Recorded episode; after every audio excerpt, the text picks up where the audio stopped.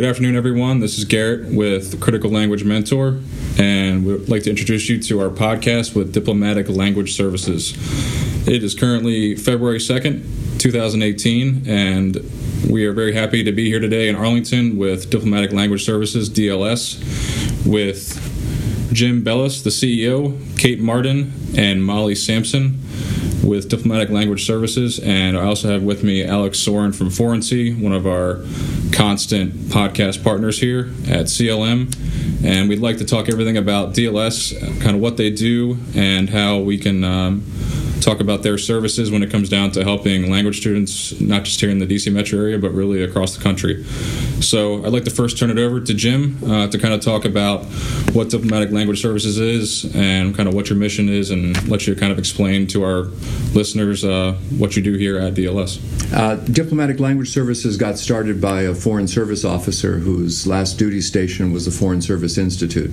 And so, as a career service officer, he understood the purpose of, and power of language in the service, and his last duty station told him what the Foreign Service Institute could do, and it also told him what they weren't interested in doing or what they weren't.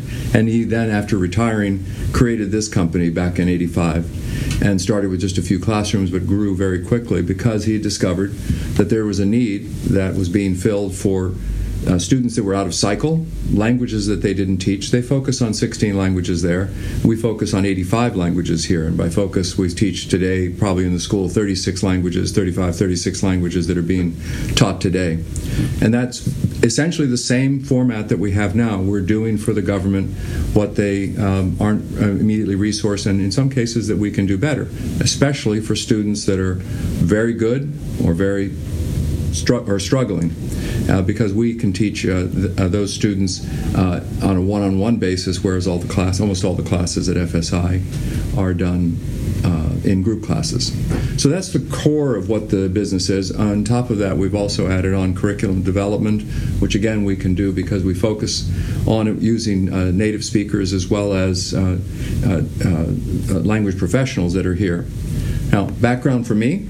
Uh, I came here with a business background, not with a language background, and I was fortunate enough to uh, uh, have folks that were here when I acquired the company that are strong in those areas, and from that we've grown the company. And so my strength is in in uh, making the trains run on time and to create a safe environment, and I get out of the way of the people who are experts like Mike Molly and like Kate, who can then work their magic without the distraction of wondering whether the lights are going to be on. And I don't get in their way second guessing what they're trying to do as a language professional. Uh, that's great to hear. Um, can I just have introductions from Molly and Kate as well? Uh, just kind of a little bit of background. Yeah, so Molly, Molly Sampson, um, and I've been here with Jim for about 10 years. And before Jim, I actually taught English here when we used to teach English. So um, my background is ESL uh, uh, teaching. Um, and so when I started, I was kind of an assistant to the language training department. And uh, so I did some in language training, then I moved into curriculum development, which Jim talked about a little bit, and now I oversee uh, most of the operations on across programs, so in translation, interpretation, and curriculum development and language training. Um, and so I do a lot of the operation side, but then I um, interact uh, as a subject matter expert with the recruiting team, the proposal team, business development, and things like that. Okay, that's great. And Kate as well? Kate Marden. I am the recruiting manager here at DLS. I'm coming up on seven years here. Uh, my background uh, was a bachelor's in German. Um, wasn't really sure after I graduated what I was going to do with that, um, but I ended up falling into recruiting for um, interpreters in Minnesota. Uh, kind of ended up liking it and ultimately came back to the DC area, uh, worked with a couple of other language service companies, and then um, came to DLS in 2011. So, um, and have not looked back. Um, what I do, as Molly mentioned, is I work with the hiring managers, project managers, uh, curriculum development managers uh, to fill positions both on contracts, uh, mostly language instruction and cultural training, uh, but occasionally linguist work or testing, uh, whatever the clients really need. Uh, and then we also do a lot in the recruiting department. We do a lot of always doing outreach and talking to new people, um, people who you know are both native speakers of a target language or who have some language ability and are interested in getting into the field. Uh, so we talk with a lot of people in recruiting uh, and are always open to talking to new people. Alex, do you have anything to add when it comes down to just a little input about Forency and kind of what? Sure. Uh, so Forency is a um, language training website for advanced students and working professionals. Um, it's a daily maintenance tool. Um, and like you were saying earlier, we're usually able to take someone's level up one or two points on one of the official tests um, because our daily lessons focus on that kind of content. And started the website about four years ago, and we're still alive, so that's good. Okay. Is it a subscription based? It's a subscription based model. Okay. yeah. Okay, and that's just a little background for everybody. If this is the first podcast you've listened to, um, Alex has been with us since the very first podcast, which um, was not the best by any stretch of imagination, but we're getting better and better each time. And we're going to get into uh, a little bit more about what DLS um, does and kind of what you all are looking for when it comes down to opportunities, whether that's uh, internships, full time opportunities, volunteers, or just things that, um, when it comes down to most of our listeners are probably going to be students, uh, maybe military cadets, um, or military professionals in the language sector, mostly because of the connections I have, but also um, just kind of what things that are there to people to get involved when it comes down to DLS here locally, and also kind of where your locations are, because right now we're in Arlington, Virginia, but we might have somebody who's a student at Indiana University or Colorado University, for example, and kind of how they can get involved, or maybe what they could look at if you're looking for opportunities in the future, and kind of how they might be able to get to that point. So, I don't know who would like to. Sure. Uh, so, as Garrett mentioned, our headquarters is here in Arlington, Virginia. Uh, we also have two smaller but growing schools in the DC area. One is in Herndon, Virginia, and the other is in Elkridge, Maryland, which is just outside of Baltimore. Uh, while a lot of our opportunities are in the DC area, just by the nature of working with primarily government agencies and military, uh, we do also work at client sites and on military bases around the country and to a more limited extent um, overseas. So there are opportunities uh, kind of all over the place. Um, a lot of a lot of the opportunities are going to be for native speakers of other languages. Um, most of our instructor positions do require native level speaking ability or native native level fluency, um, but we do also have other opportunities for those who are interested, but maybe their native language is English. Um, a lot of our Jim and Molly both talked about curriculum development. Um, that is an area that we excel at. We do a lot of CD uh, for military clients in particular and Molly can talk about that a little bit more in a bit. Um, and a lot of those positions do not actually prefer that uh, we have native English speakers who have some ability in another language, but more importantly, know the culture of another another language, um, the countries associated with the other language. Uh, as for positions around the country that are not language instructor positions, uh, we do occasionally have a need for uh, cultural trainers. Um, that's an area that's relatively small for us right now, but it's something that we um, are really looking to potentially expand upon. Um, that would be an option for future growth for DLS and for people interested in working with us. Uh, and then there are always just staff positions. Um, we, it may be a sound like a cliched term, but you know, DLS is kind of the epitome of multicultural. Um, we've got a lot of different people from a lot of different backgrounds here who work in full-time staff capacities. Um, we do have three native English speakers in the room right now, but we do also have a lot of people uh, working at DLS for whom English is a second, third, or even fourth language. So, um, you know, checking out our website, and we can talk a little bit about that later. Uh, we don't necessarily always have staff positions open, but when we do, I'm more than happy to talk to people who would be interested. Can I ask you about the uh, cultural training, just for people who aren't familiar with it, mm-hmm. what that entails and what kind of background somebody needs to have, and then you know what they would be doing on on site? Kate usually recruits them, but uh, we work with them to uh, organize the curriculum or what whatever they need to do the course. Um, they're generally short term courses, anything from one day to maybe two or three weeks with small sessions. So a lot of times they'll go uh, to a military base or on a ship um, and travel with the on the ship to wherever the destination of the the ship is going. Right. Um, and so they'll do workshops uh, or kind of briefings on what um, culture they need that, that that particular group is going to. Um, It's like some- do's and don'ts. Like, a lot of it's do's and don'ts, and it's do's and don'ts in particular. We have done most of our work with the military, so uh, it's do's and don'ts in a military setting. So, um, and sometimes you do search and seizure and things like like this in a little bit of the language, but mostly in cultural appropriateness right. Got it. But yeah, so they're they're relatively short um, missions, but they're really interesting, and we pull from a lot of different backgrounds for it. So they may or may not be native speakers. They may have a degree in Arabic studies and understand kind of the Arab world in general, um, and a lot of them want people with that kind of background where it's a little more global because they'll be going to the region rather than just one country. So they may go to Somalia, Egypt, and Mauritania, and those are the three cultures, which are very, very different. But kind of a, a Arab studies kind of person might Right.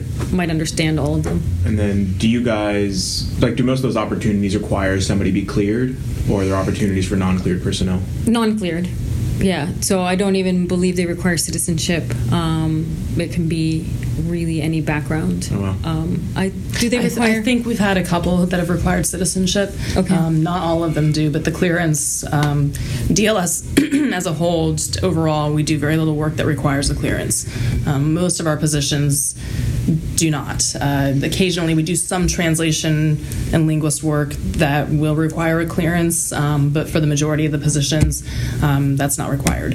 There are a few contracts for which U.S. citizenship is required, um, but you, you know we can talk about that on a case by case basis. Okay, and that's and that's great to hear too because we did a podcast with No One Left Behind, an organization that helps um, in, interpreters and personnel in Afghanistan and Iraq who have served. I believe it's two years. I don't know the exact details off the top of my head, but usually about two years or so they've worked with U.S. forces and have now come over uh, to the country.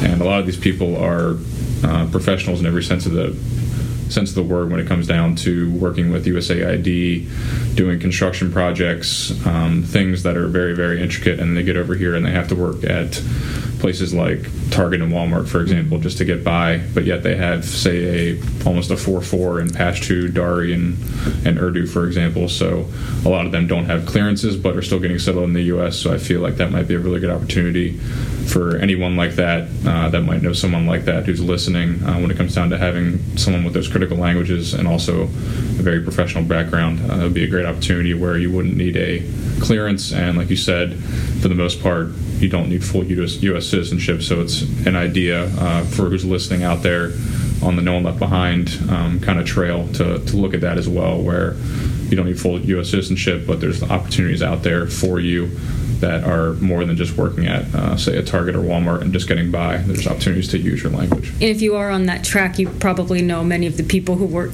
here already because we do have a lot of, we hire a lot of people coming out of that interpreter, both from Iraq and from Afghanistan.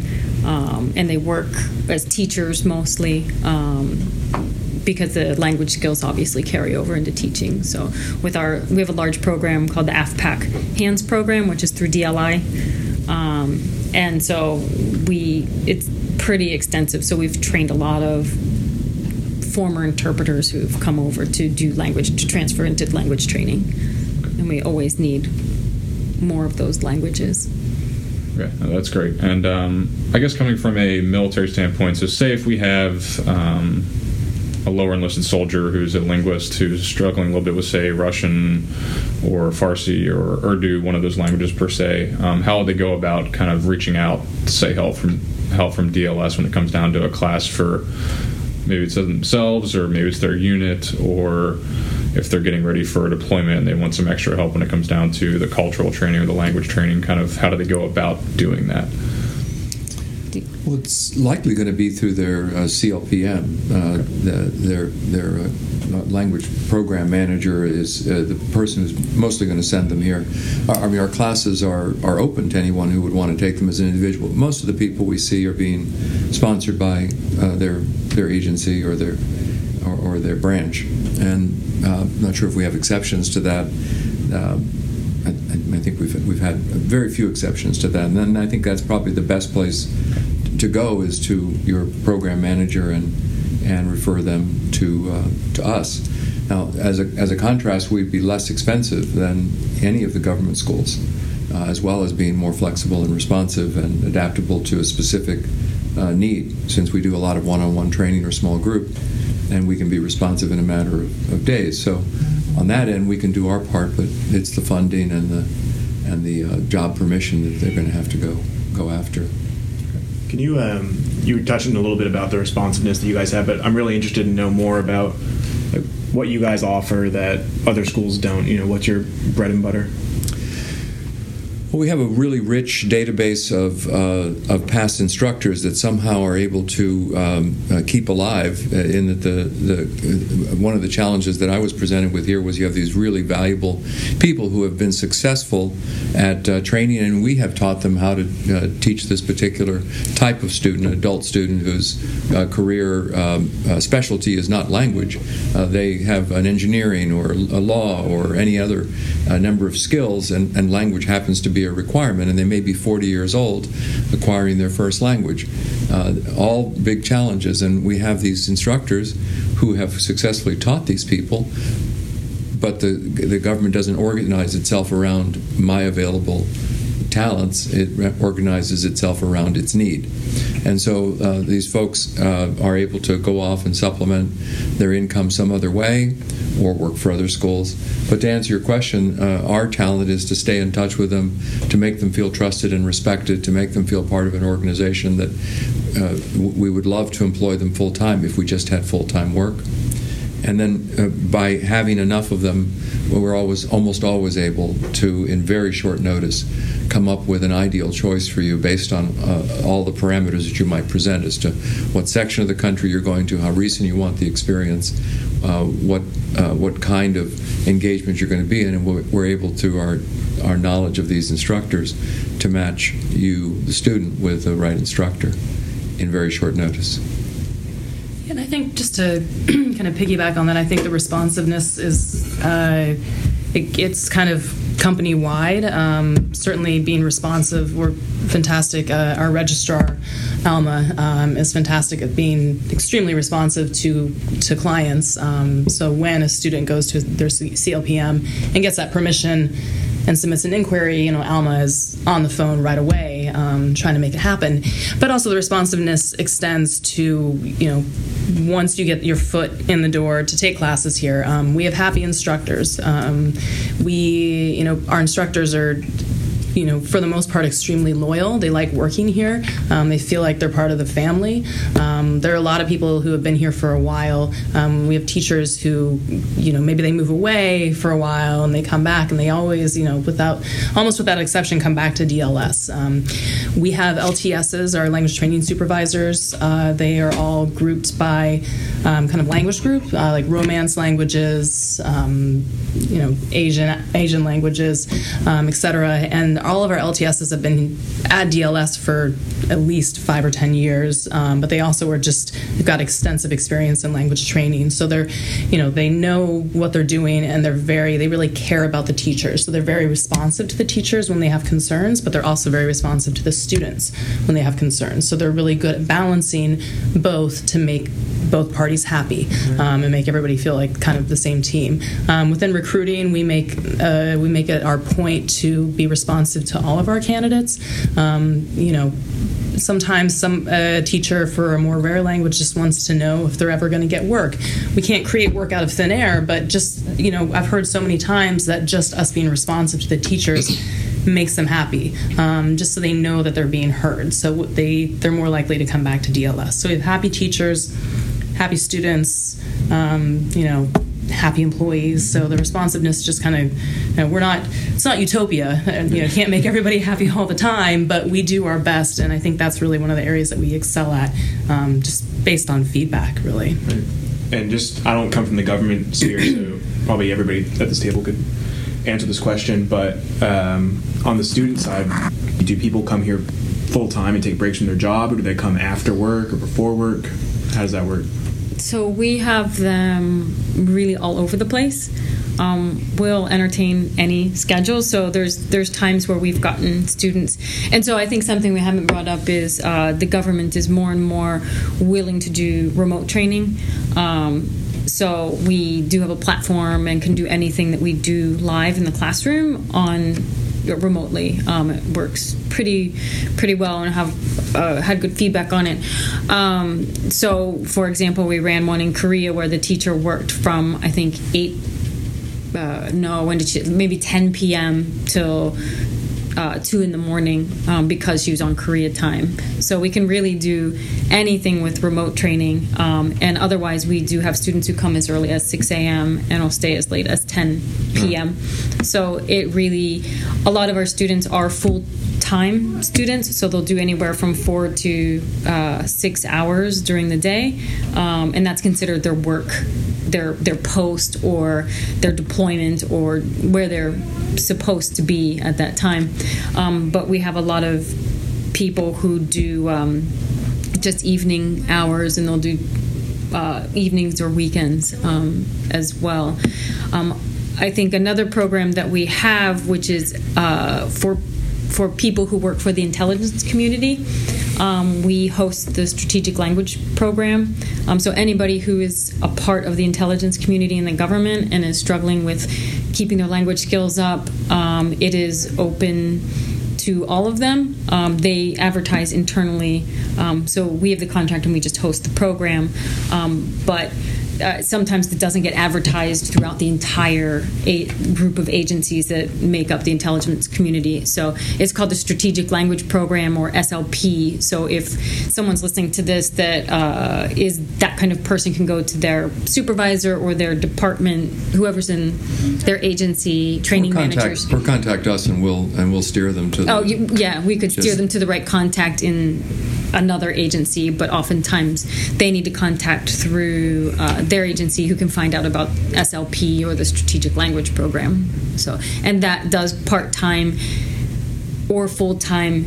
Uh, courses for 10 weeks and it can be any level so it could be sustainment enhancement or familiarization and we try to do any language that's requested um, and they can be group or individual classes you just need permission from your supervisors Okay, no, that's great to hear, and that's something that I'm sure many people aren't even aware, to tell you the truth. And uh, with in regards to that, when it looks at when it, in comparison to say the contracting realm, is that something similar with that language program, or have, what do, what do you see on the contracting side for the government side as opposed to is it different than say that government program, or is it more similar to the military style where you go through your manager and then through the contractor, whether it's CACI, Booz Allen Hamilton, Leidos, for example?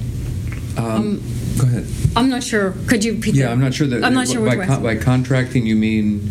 If uh, say if you work for say you're a contractor who does uh, language services for the government, but you're not a part of the NSA or the CIA or one of the true government organizations like the DOE, um, how do you go about uh, getting training? Uh, like who, who should your manager reach out to here at DLS, and kind of how that how that works if you're say a contract linguist or someone along those lines. Yeah, I think Kate mentioned our registrar. Uh, her name's Alma, and she she's on our website. So the best thing would to contact her is either through there's a there's a there's an inquiry um, button or what do you call it? Yeah, link. link Yeah. on our website. Um, it's pretty easy to find. So you can either call her or just send an inquiry, which goes into all inquiries, but it's usually her that responds. Um, but yeah, so when Kate was talking about responsiveness, that's the easiest way, uh, most direct. But um, really, you can contact anybody in the entire website and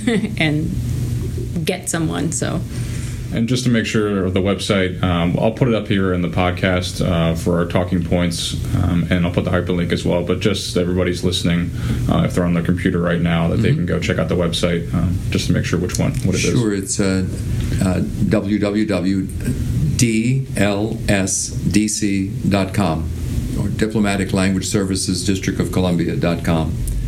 And that, uh, uh, not all that pretty, but pretty effective. Short and sweet. It's a, a little less cumbersome than criticallanguagementor.net, but it'll work for us for now. Molly, I wanted to ask you about uh, curriculum development. Um, when you guys are recruiting, this is what I like to talk about. Yeah, well, um, I like it too. Um, when y'all are recruiting for instructors, is it a big bonus if somebody's coming to you with a background in that, or how does that work? Um, it's always it's always nice to have. Um, it's not. It doesn't always determine whether you're a good teacher. So I find that there's definitely two tracks. There's people who are really good at development, and then there's people who are really good at teacher at teaching, and they're not always the same skill set. Um, so some of our best teachers have tried to make the transition into development, and it's just not not the thing. And there's other cases where developers tried to transition into teaching and it just doesn't it doesn't work as well. Um, but it it always it is always nice because I think for development you need to have. Uh, very good organizational skills. You need to be fairly analytical about how the language works, and then uh, good English skills to be able to explain. So I think what Kate was talking about before, um, we do hire a lot of uh, second language learners uh, for development because uh, they can explain how to acquire that language from an English speaker's perspective. Um, and then we cross check with native speakers. So we usually have teams that work together um, as, a, as a check of is the language accurate and the in, and native Right. the way a native speaks uh, versus the way um, an English learner would uh, understand it. Right. Um, but on the teaching side, um, you know, it's an extrovert's field, um, and it's intense contact with another human, especially in a one-on-one environment where you're always on.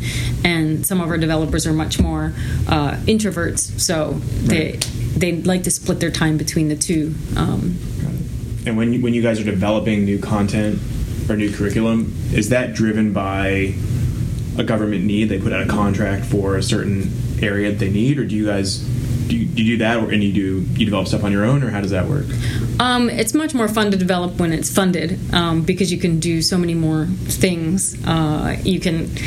Uh, so we've had kind of across the board experience. So with limited funding, uh, we can create a little some things on the fly. Um, so where you're talking about small lessons, uh, okay, here's the here's some standard questions to go with this article. We pick the article and those kinds of things we can do internally with teachers um, and help teachers develop their own kind of curriculum. Um, but on the other side of it, uh, we've developed full basic courses for DLI, for example, that have tests and have um, all the recordings done uh, in house and uh, copyright sourced from outside places, and so we it's fully packaged. Right. How often do you guys like to refresh those?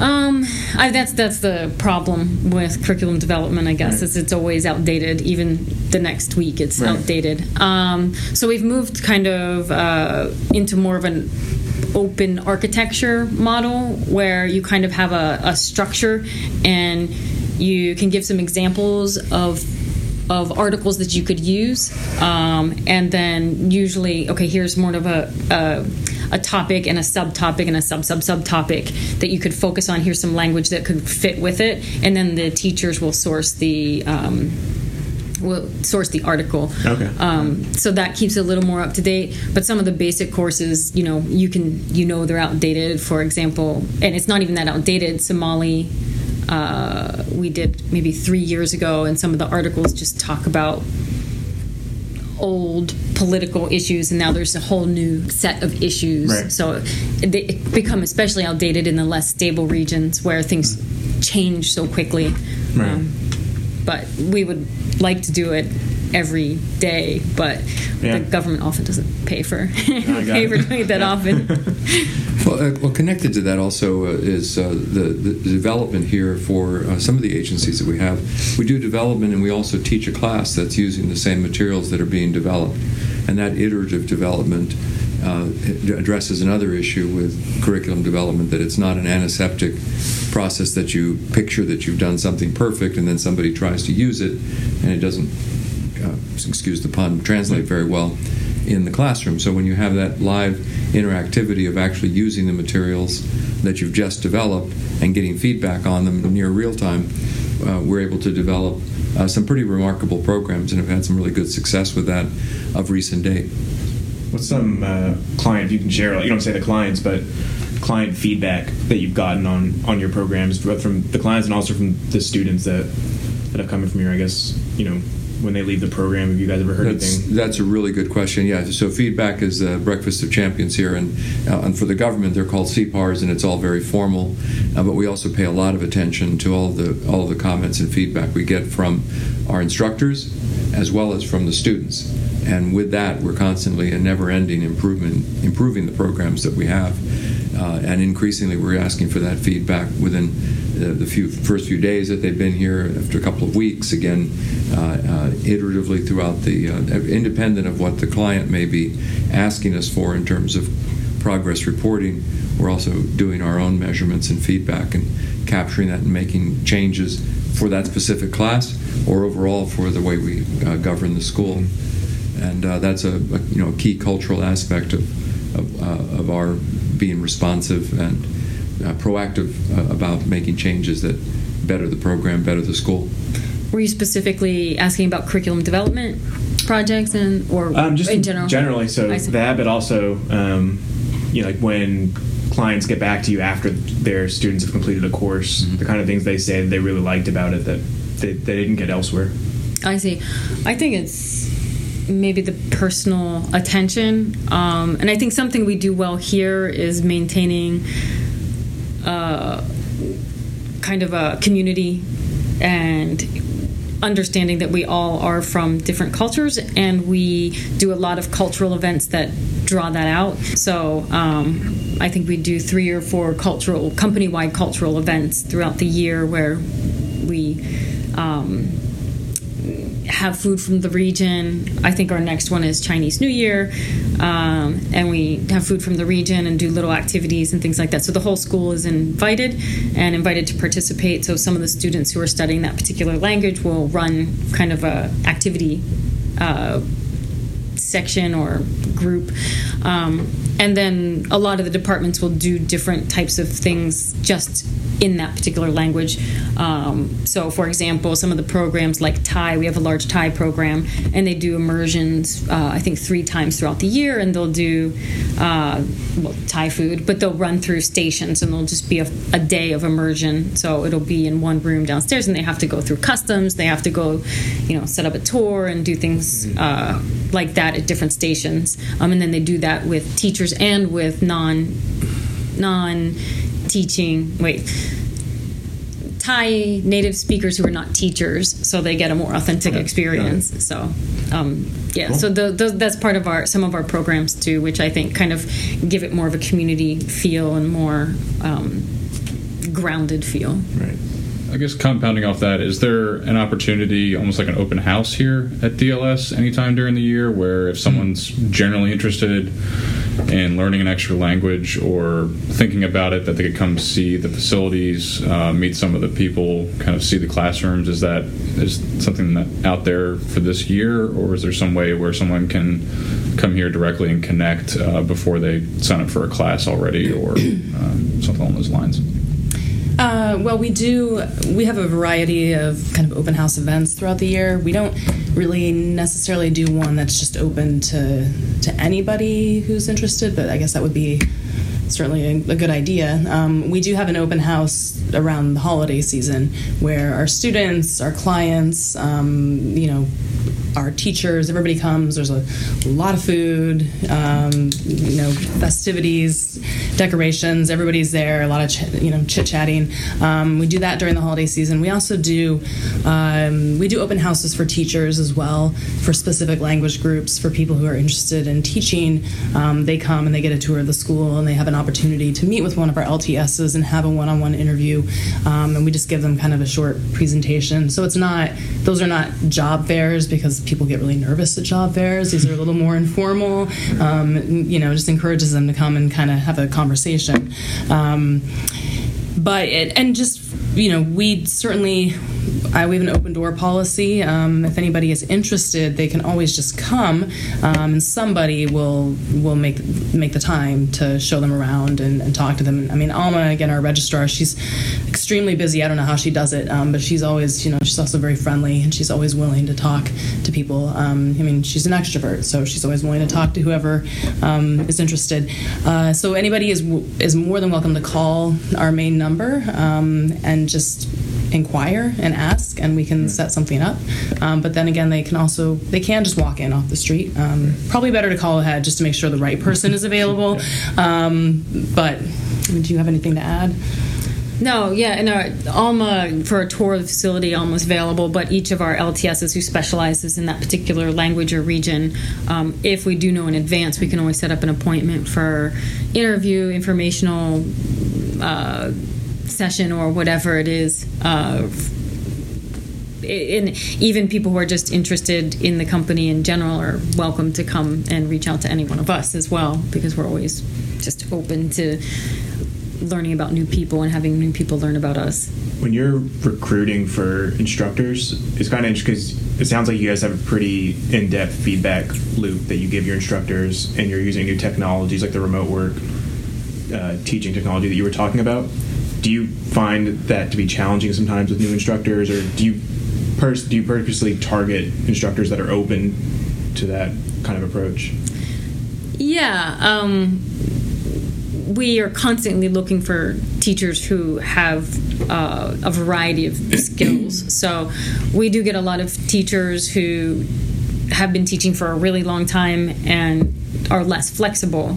Um, and we like to use them in the traditional setting with maybe a traditional student, mm-hmm. but there's there's limits to what we can train on, and we always want the teachers to be innovative. So we do look for people who you know may not have that much teaching experience, but are really enthusiastic about learning new approaches or you know adapting to different learning needs of the, the students. So we are always looking for people who are really versatile and flexible and enthusiastic in general because that's tends to be more of an impact on the learner than the actual knowledge and not to say you can't you, you do need knowledge of the language but a lot of that is in books and and you can you can easily train on the language um, but uh, we do do a lot of teacher training here because we like to build up uh, kind of the capability um, instead of just grabbing it from here and there and there right. Cool. That's great. Um, I think one of the last things I want to ask uh, Kate, being a recruiter for a lot of our listeners who are building resumes, uh, kind of the three bigs and three do's and three don'ts uh, that you've seen on resumes because I've talked with many other recruiters, whether it's on the contracting side or the private sector side, of just things that are head scratchers to you that you see more often than once, and also just things that make your life a little easier as well when it comes down to finding teachers or finding uh, finding new hires as well. Sure, um, and I'm sure Molly has uh, some some uh, contributions. Actually, we've given presentations on that together. Um, so, as far as we start with the don'ts first, so we can end on a positive note. Um, three big don'ts. Um, don't. I don't. I want there's a place for a CV and there's a place for a resume. Um, we don't want CVs. Uh, CVs tend to be long. Um, and I, I, it's great to see you know a comprehensive snapshot of your experience, but we want a snapshot. Um, so most most recruiters who get any volume of resumes want one page. Um, you know, one maybe two pages. Just keep it relatively short. Uh, it doesn't matter how much experience you have. Everything can be kind of if you have if you have the right experience the recruiter will see it and then they will call you to talk about the details. So highlight the main bullet points, keep it short, keep it sweet.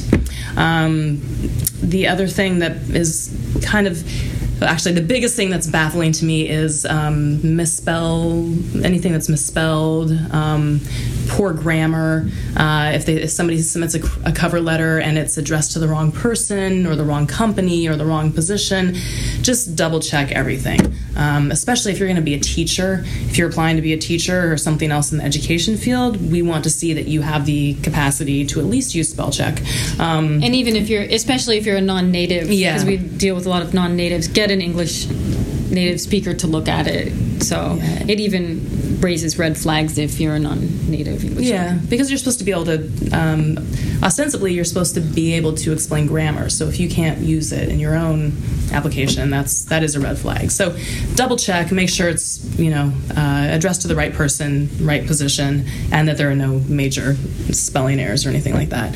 Um, and then when in doubt, uh, just keep it limited to the you know don't put a lot of extraneous information. Even if you're if you're trying to if you have a really short resume and you want to try to fill it out a bit, um, just keep it to the relevant information. Um, no recruiters are much more likely to be happy with a short resume that is to the point than even a one pager that has a bunch of extraneous information because it doesn't really do anything for them. Um, did you have a don't you want to add? Well, d- just one thing I think a lot of people do this is they'll put a lot of uh, a professional profile that'll be one page yeah. that's uh, sometimes in prose and it's, it's, unnecessary. We can look at the bullet points very quickly. You were at this position for this long, this position for this long. You taught, you taught, you taught. Okay, that's plenty. All I need to know is, you know, the places you taught, how long you taught, and the clientele. So it's that, pretty easy from a teaching. I think teachers' resumes are very easy and straightforward yeah. to read. Um, and part of that's a cultural thing yeah. because depending where you come from, resumes take on, you know, in the US, we don't tend to put like birth date and, you know, marital status and all of that. So um, short and sweet, that's what I'll say. Um, for do's, uh, do, uh, do keep a simple format. I don't need a lot of colors and pictures and different fonts. Um, do introduce yourself if you are going to include a cover letter. Do introduce yourself um, succinctly and give a really just answer all the questions that are asked of you. If the if you're responding to a job posting that's asking for availability and salary and all of that, answer all the questions. Um, and do uh, you know do be a little bit immodest. Um, some people don't like to put, especially cultures, different cultures. Some people don't like to put a lot of don't like to sound like they're bragging. Um, if you've received awards, if you, um, you know, anything you know extraordinary that you've accomplished put it on your resume. Um, if it's relevant to the position that's your time to kind of brag. So don't be immodest and front and center are there any certifications you want to see from instructors? Uh, for these specific, if it's a teaching position, anything to do, um, you know, OPI testing, uh, familiarity with the ILR scale, DLPT. Um, there are certainly keywords that that we look for. Um, it depends on the position. You know, we have a an English language instruction, an ELT program in the UAE um, that requires a master's in like TESOL or something similar. Um, so uh, you know, the CELTA, those kinds of. Um, if you have the certifications, for a lot of the positions, they're not required, but if you have them and you know they're relevant to the position, make sure those are like front and center, or you know, at least within the body of your of your text. Hope that wasn't too long-winded. Cool. So. No, that makes sense because we've we've done pieces, I think, on quite a few podcasts about especially language students, uh, to get their actual ILR level testing. Because we've seen it a lot in the educational sector where they say, I have advanced level Arabic. Yeah. Mm-hmm. And for lack of a better term, you've been in Arabic for three years in a college environment. You might not be at the advanced level by any stretch of imagination. Mm-hmm. Yeah. I've done language testing when I got out of school, and I was humbled to a very, very large extent, not knowing where I truly was. So the ability to go out there and get your ILR le- level exam, whether if you're military through DLPT or what uh, some of the recommended? The Uh, you can ACTFL? ACTFul will. Okay. I, I don't know if they do public I don't think testing, so. but we do we do testing too. Uh, just we can give you an ILR level. Um, it's recognized by. Uh, some government agencies um, it depends on which testing they accept, but we get pretty close to what it, they'll like, people will look at it and say, okay, you've been tested at one of the schools, um, and that's acceptable too. I think that's really helpful too, to- especially if you think of, say, um, a student from Georgetown, or I, I mentor a lot of cadets at Georgetown. If they're coming out of, say, an Arabic class for four years, coming here to DLS to get an actual ILR level exam would be very helpful because even if you are a even a one plus or, or a two when you think you're a three or a four, just knowing that is very, very helpful, uh, whether it comes down to job prospects and also just in reality how to get better too, because that's something with Critical Language Mentor, the whole premise of me building this website is to kind of be able to help yourself, or once you find out where you are on that language scale, you can say, okay, for lack of a better term, I suck at listening. So I need to be able to get to a point where I'm much, much better. Whether it's a you're a zero plus or a one or a two and you think you're a three, being able to find out that score is very, very helpful. Mm-hmm. And I know I have a lot of students, cadets, and language personnel reach out to me and say, "Hey, where can I get tested? I can't take the DLPT. I'm not a military member, so um, language testing here would be very, very helpful for a lot of even personnel I know here locally in the DC metro area.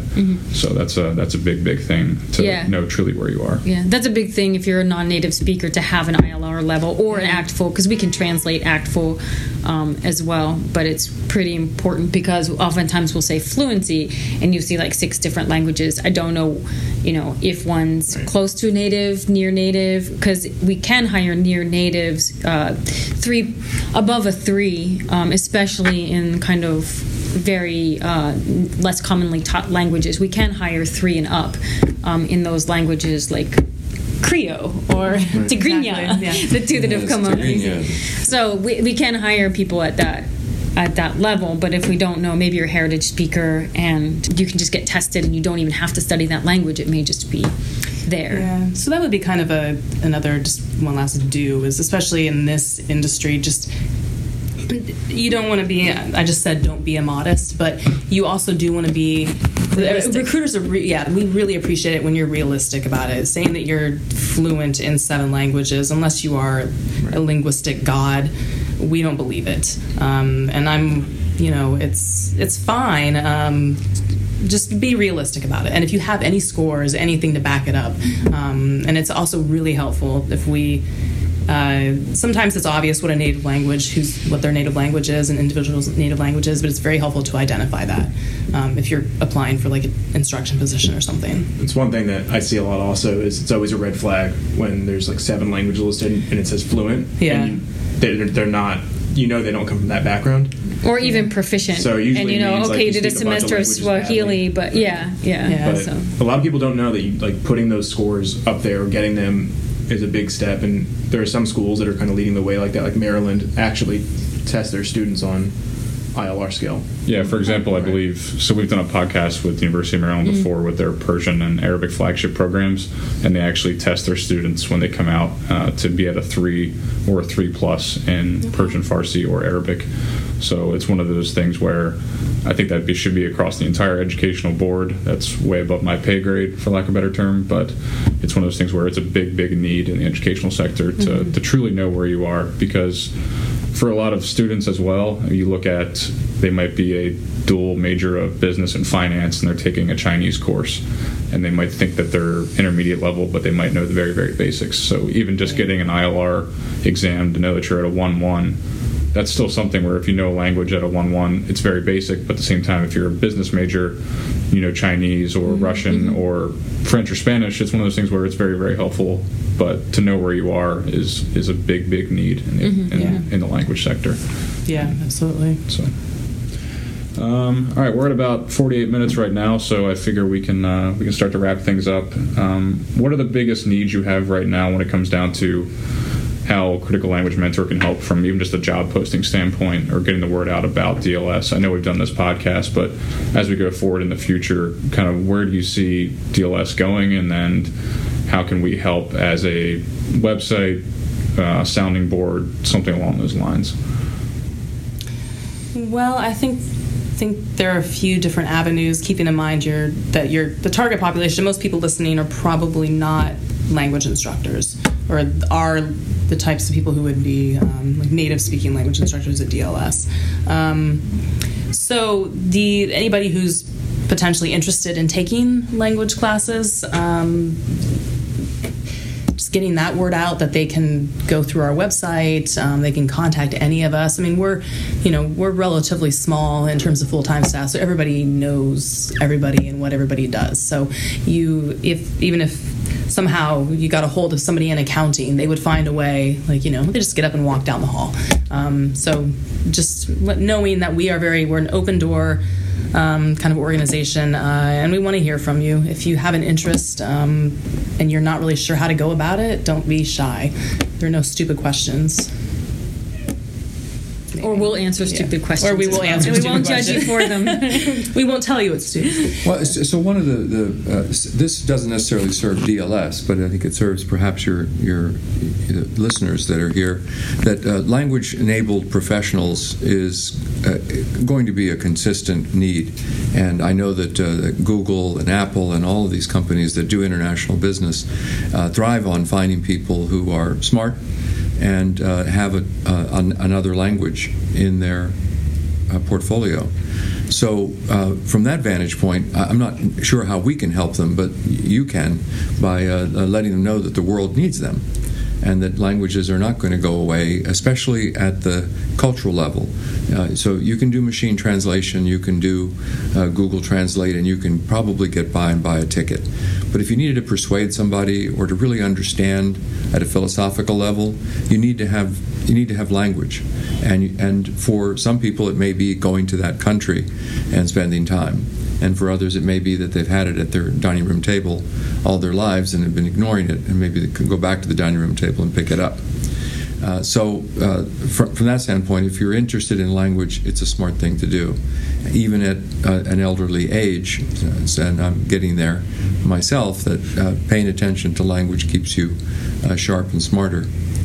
So, back to what we can uh, do from a standpoint of, of looking for places to work. We're always looking for good people, and because of the nature of, of our uh, uh, population being younger, and some of them will move on, uh, we're, al- we're always looking for good people, and we may not have something for you right away.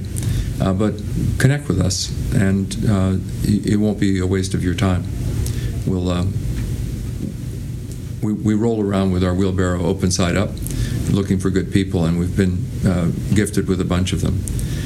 Uh, finally, uh, the, I think one of our secrets to success here has been alluded to is that we create an environment of trust and respect. And uh, for a lot of the students who come out of a military setting where there's clear, um, you know, uh, do this in this order in that way, for them it, uh, they're they're treated as an adult. And I think in college students also, uh, you, you're not necessarily treated like an adult in all circumstances. You're, and here it's the other way around. We assume that you came here to do something good. The assumption is that the instructor came here to do something good. And what we do as, a, as an institution is facilitate that relationship. It's fearful enough to feel stupid all day long trying to learn a language. You don't need to be made to feel incompetent as an adult. And so we take care of that part of it and, and, and continue to accept the fact that as you learn a language, you're going to spend all day long feeling a little less stupid, a little more stupid than you, than you really are. No, that sounds great, and uh, I think really coming from even a standpoint of myself, say five years ago as a cadet at Indiana University, um, a place like DLS is absolutely fantastic for the ability to get your ILR level score, whether you're a uh, student, um, a civilian learning a language, or a cadet who has taken the DLPT but would like to get another another facet, another language score, because the DLPT is focused on the military aspect for good reason. But I also know that I probably struggle with some of the things that some of my counterparts in the educational sector do not. So the ability to get that language language testing here is a huge thing, and then your ability for language services across the board, I think, is very very helpful for anyone listening in the DC metro area. Um, and then of course we'll uh, if new jobs come up, uh, we'll, be, we'll be happy to post them on our job board and also on the Critical Language Mentor Facebook page as well. So we'll keep everybody updated with that. And do you have anything else to add, Alex? No, that's it. Sounds like a good place to work and a good place to find out where you really stand. Thanks, Pat. Okay. Um, Jim, Kate, Molly, we appreciate the time and everything you do here at DLS, and we look forward to working with you in the future. Thanks, Garrett. Thanks, Thank Alex. you. Thanks. Thank you.